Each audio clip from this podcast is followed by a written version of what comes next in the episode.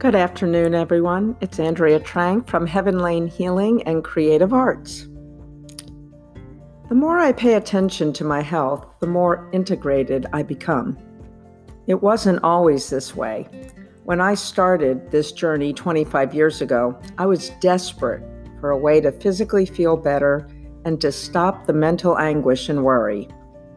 At that point, I took up yoga mostly as a physical practice and to reduce stress. My yoga practice and teaching have evolved over the years. This year, I am studying somatics, and I'm adding that into my teaching. Somatics is different from yoga in that it involves sensing movement from within your body and not actually stretching or strengthening. It's very subtle, but has amazing effects on your brain circuitry. It's pure inter- internal awareness that encourages your body to come back into balance. Other areas of my life have evolved as well. I no longer take medicines for anything other than major hospitalizations. When I get a stomach ache, I either stop eating or change what I'm eating. I then observe what's going on. I support through herbs, bone broth, some blends of essential oils, massage, meditation, and self talk. When I get a headache, I use frankincense, the neti pot. I rub my temples and I lay down. Sometimes I put heat on my neck, or I put deep blue on my neck. When I get a bronchial infection, I use herbal bronchial support syrups from Banyan Botanicals. I drink lots of herbal teas, back to soup again, lots of sleep, and I listen to healing music.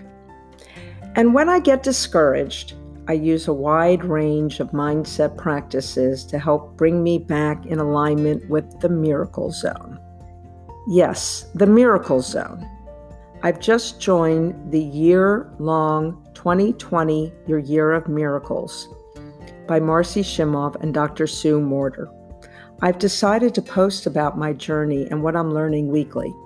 Here's what I've picked up so far. So far. Your choice of words means a lot.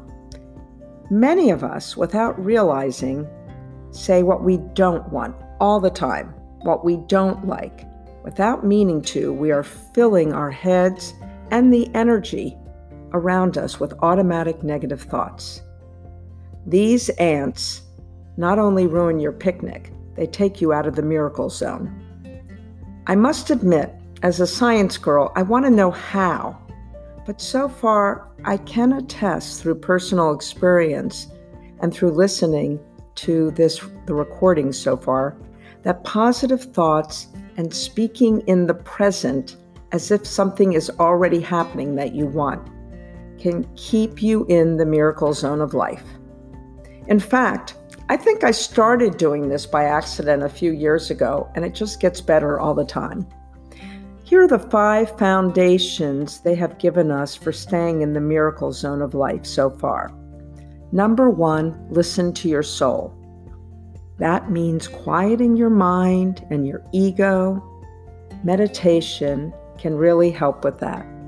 Another practice that can help with that, which you can join me in doing, is take your right hand, place it on your heart, and your left hand on your belly, and just start breathing into your heart. Just breathe in and out of your heart. Often doing this, you can hear the murmurings of your heart. Number two, choose where you put your energy and intention. In fact, Marcy Shimoff is the creator of my mantra for this year intention, attention, but no tension. Think about it, it's great. Number three, take responsibility for your life. In other words, no blaming, no complaining. You are the creator of your life.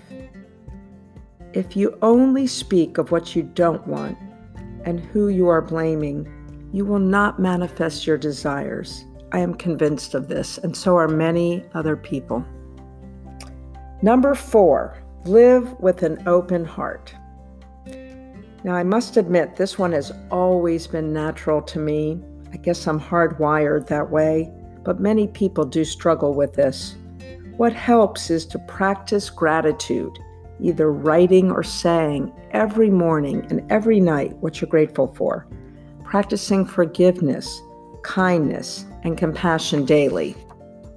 Number five, now this is the one that's most difficult for me trust in the universe. If you believe the universe has your back and you will always be taken care of, then miraculous things will happen to you.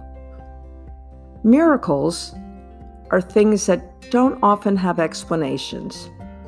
Maybe you feel like you're in the right place at the right time. Somehow, someone opens a door for you for a career or something else that you wanted without you forcing it open. I am staying open to these miracles. So far, we've journaled about what our three deep heart and soul desires are for the year. I know mine. Do you know yours? Namaste, Andrea Trank from Heavenly Healing and Creative Arts. Make this a miraculous, miraculous year for you.